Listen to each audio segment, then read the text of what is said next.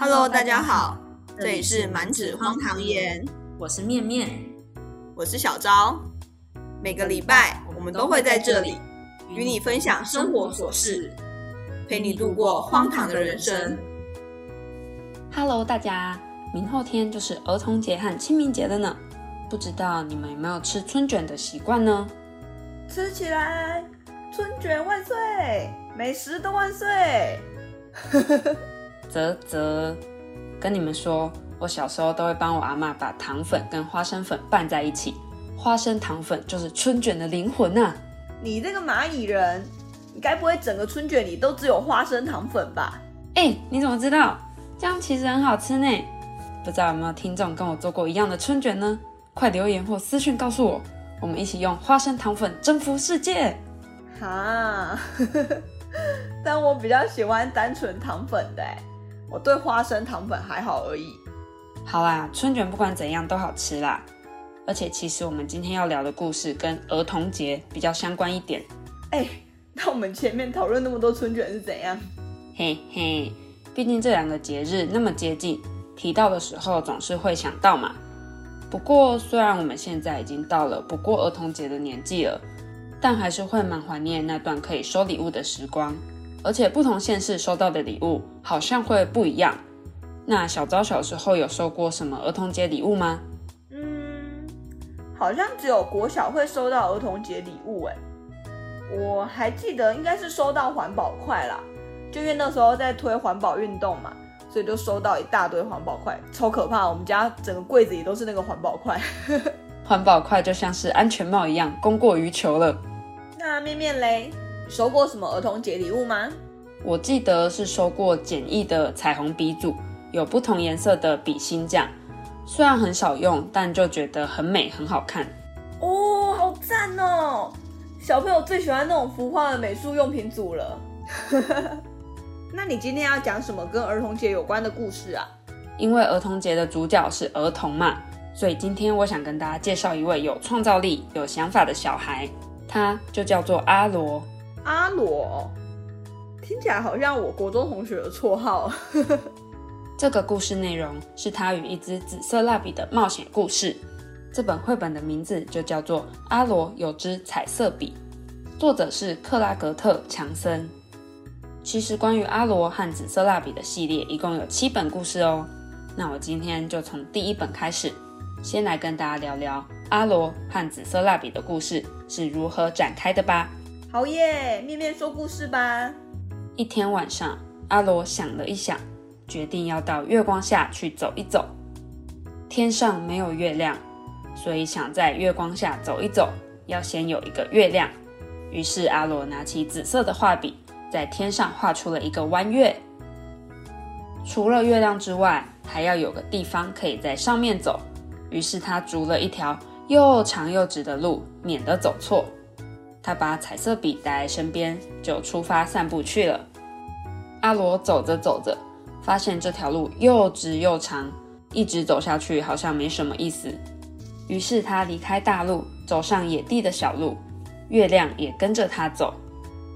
小路向右通到一个地方，阿罗猜想应该会是一个树林，可是他不想在树林里迷路，所以他就把树林弄得很小很小。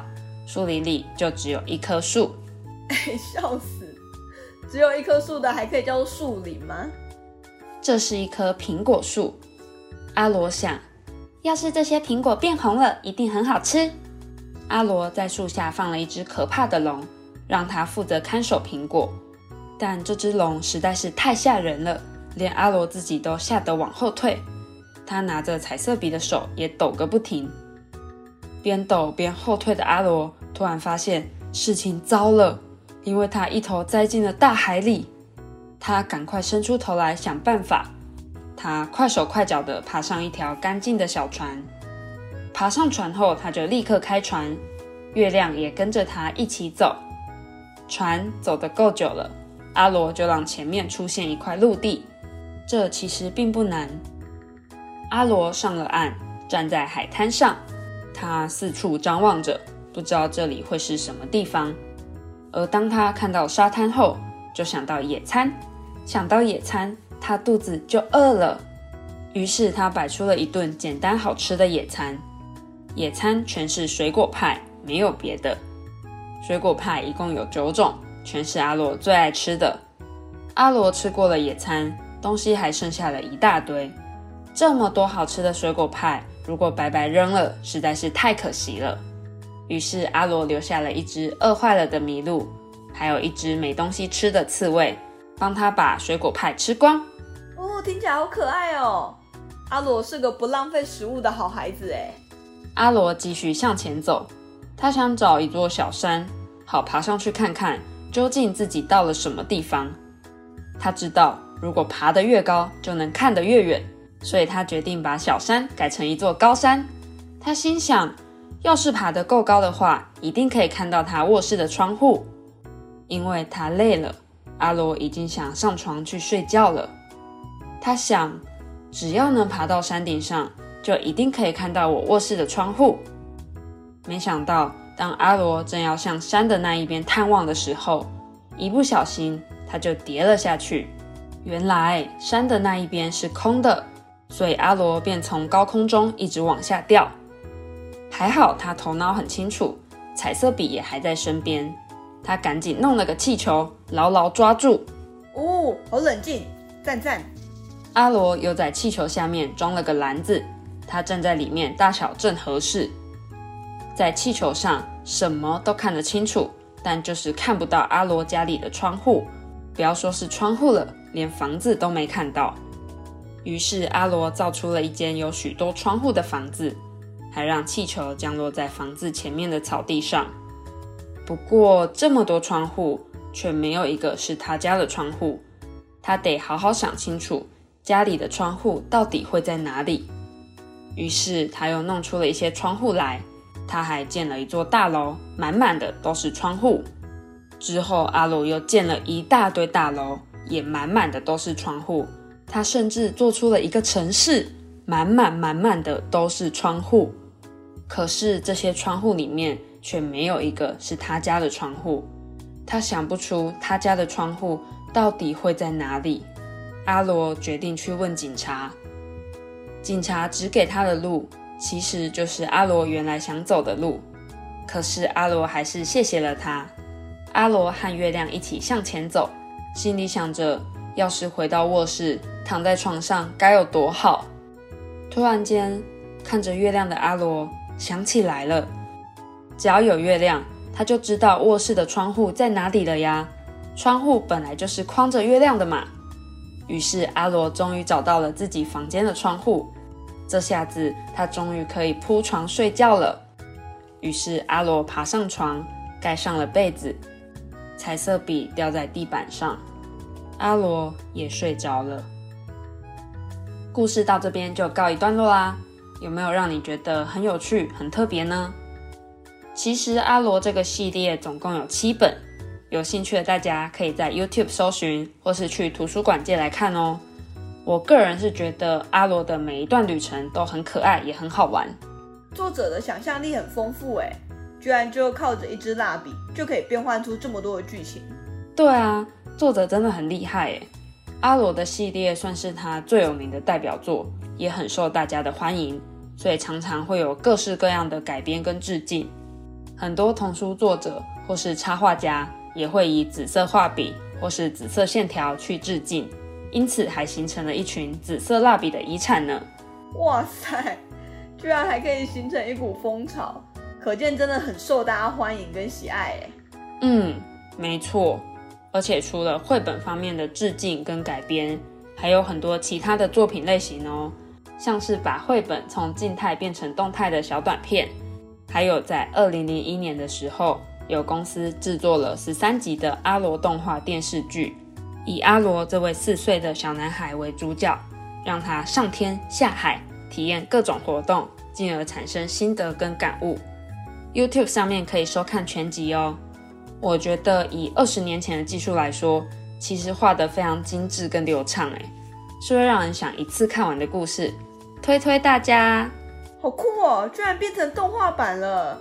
除此之外，我还查到一个比较有趣的致敬，就是在前几年美国总统大选的时候，有一位作家就画了一本名为《川普与他的金色蜡笔的故事》，里面讲述了川普是如何用他的金色蜡笔做出许多荒唐的事迹，真的是致敬的相当有趣跟有创意呢。这么荒唐的吗？作者大概没有想过会这样被致敬吧？作者如果还活着，不知道会不会吐血啊？搞不好哦。虽然我觉得作者自己都有可能画出这本书了呢，毕竟他在出版《阿罗》之前也画过很多政治相关议题的漫画，透过这些创作去为他所关心的议题发声。哦，哎，我以为作者会避开政治议题，哎，毕竟只要一聊到政治，总是没有办法让所有人都满意嘛。嗯，是没错。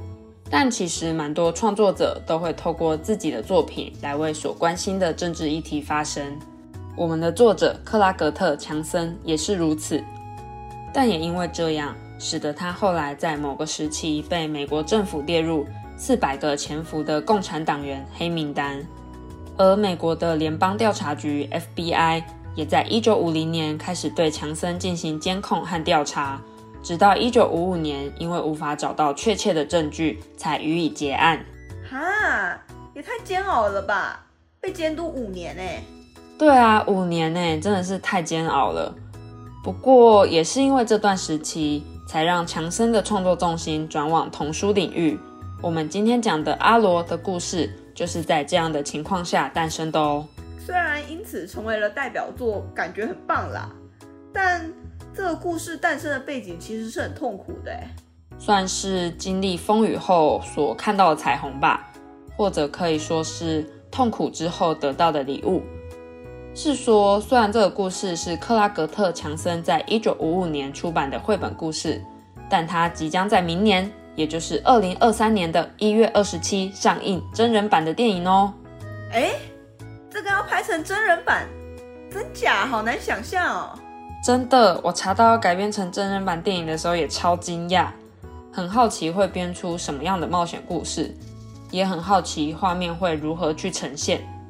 不过，其实，在二零一零年的时候就有消息指出在筹备真人版的电影，但演员名单其实是去年才出的，而且目前只公布了一位演员，但也还不知道他会演谁。嗯，只有一个演员的话，不就是演阿罗吗？毕竟这个故事不就主要就是阿罗跟那个紫色的蜡笔，应该这样吧？这么说也是没错。不过那个演员已经四十一岁了呢。虽然如果是要拍长大后的故事，搞不好就可以，但也蛮难说的啦。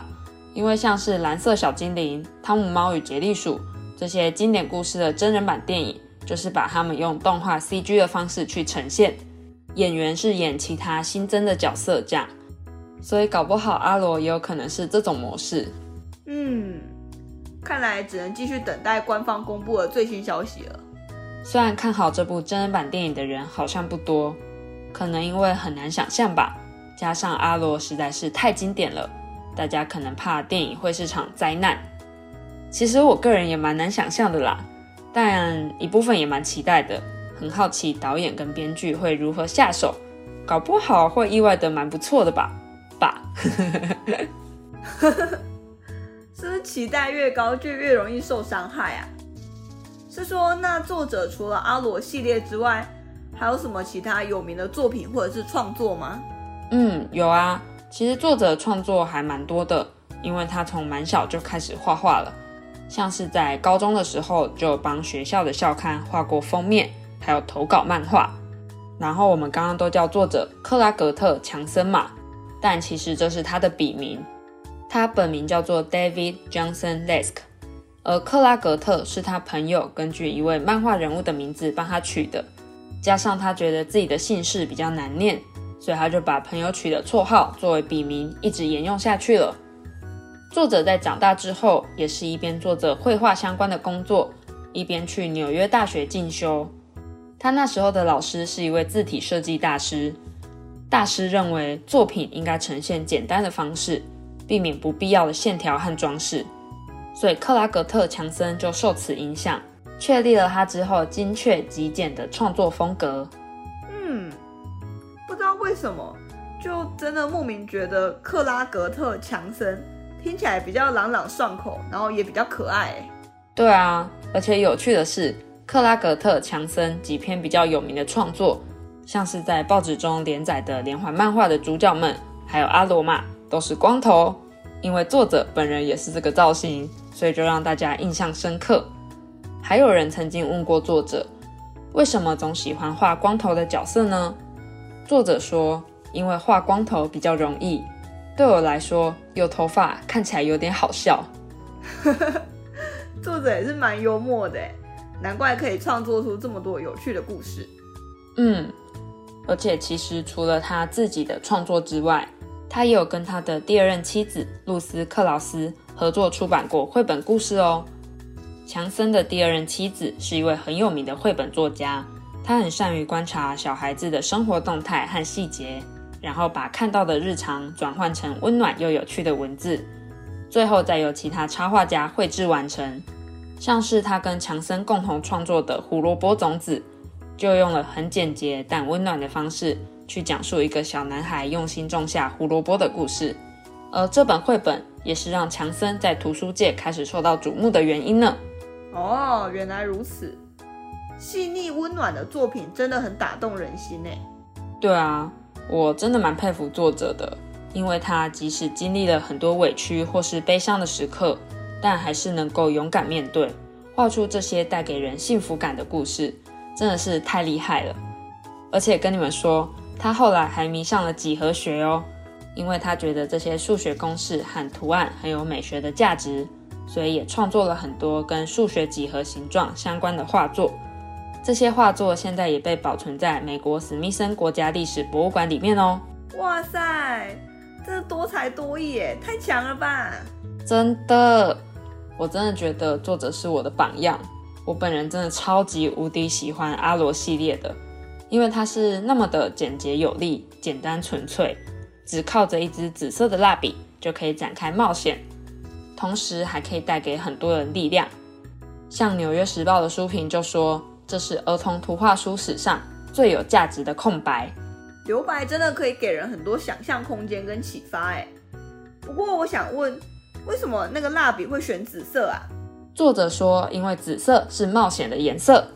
哎，为什么？这个解释好神奇哦！其实国外一般认为紫色是尊贵高级的颜色，因为在以前紫色的染料非常的得来不易。但后来有一个善于航海的民族叫做腓尼基人，他们在海螺里面发现了可以用作染料的紫红色，才使得紫色染料慢慢的变普及。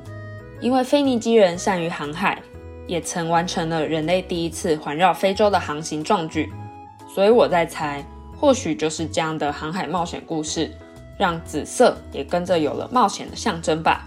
哦，原来如此，紫色顿时变得好有意义哦。对啊，除了紫色象征的冒险意义外，作者也借由阿罗的旅程，让我们知道想象力是可以改变世界的。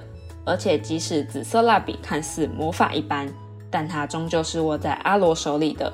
所以这一趟趟的旅程都是掌握在阿罗手里的哦，就是在告诉我们，机会是掌握在自己手中的，我们可以自己去创造。没错，我觉得也许阿罗拿的是看得见的紫色蜡笔，而我们大家现在手里拿的可能是透明的蜡笔，所以我们常常会忘记自己其实拥有改变生活的能力。其实只要我们想得到，那就做得到。但有时候也不一定这么顺利吧？想得到就可以做得到吗？有梦最美，希望相随嘛。可恶，听起来好老啊。好啦，确实不一定想了就做得到。但有时候很多会发生的事情，并不是因为我们看到了所以才去相信，而是我们先去相信才会看到。我觉得相信大概是世界上最强大的魔法吧。它其实也没有很多规则跟依据。但它就是能够带来很美好的事物，嗯，也是有道理啦。可能就像大家宗教信仰那样吧，相信总是可以帮助大家度过那个最困难、最煎熬的日子。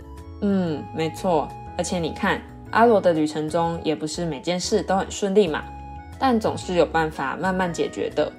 我觉得这可能也是作者对小孩们最温柔的诉说吧，让他们知道。生活中总是会遇到不尽如人意的事情，但 so what？那又怎样？我们可以开创出不一样的下一步啊！如果小孩们都能感受到的话，那我们身为一个大一点的小孩，总不能输吧？嘿嘿，怎么突然变成要论输赢了？嗯，算是一种精神鼓励。虽然是在对大家喊话，但同时也是在提醒我自己吧。我就是那个很容易忘记自己手里有蜡笔的人。要是小时候的自己穿越到现在来看我，估计会想臭骂我一顿吧。多吃了这么多好吃的，怎么可以轻易输给小时候的自己啊？重点是在于多吃了这么多好吃的吗？好啦好啦，请相信自己手里蜡笔的力量。对啊，虽然透明蜡笔可能没有紫色蜡笔好用，但还是希望听完故事的大家，我们可以一起像阿罗一样，在自己的故事里勇敢冒险，用手里的蜡笔画出未来的每一步。去勾勒出属于自己的精彩人生。没错，画出自己美好的人生。耶！那讲到这边，阿罗的故事就告一段落啦。希望大家会喜欢。如果听完这个故事有什么想分享的想法，都欢迎来 IG 私讯或留言给我们哦。如果不好意思的话，也可以点选下方资讯栏的悄悄话连接，把想提问的问题或意见告诉我们哦。IG 的连接我们会放在资讯栏。或者大家可以在 IG 搜寻“满纸荒唐言”，就会找到我们哦。期待大家来找我们玩。那我们就下个故事再见啦，拜拜，拜拜。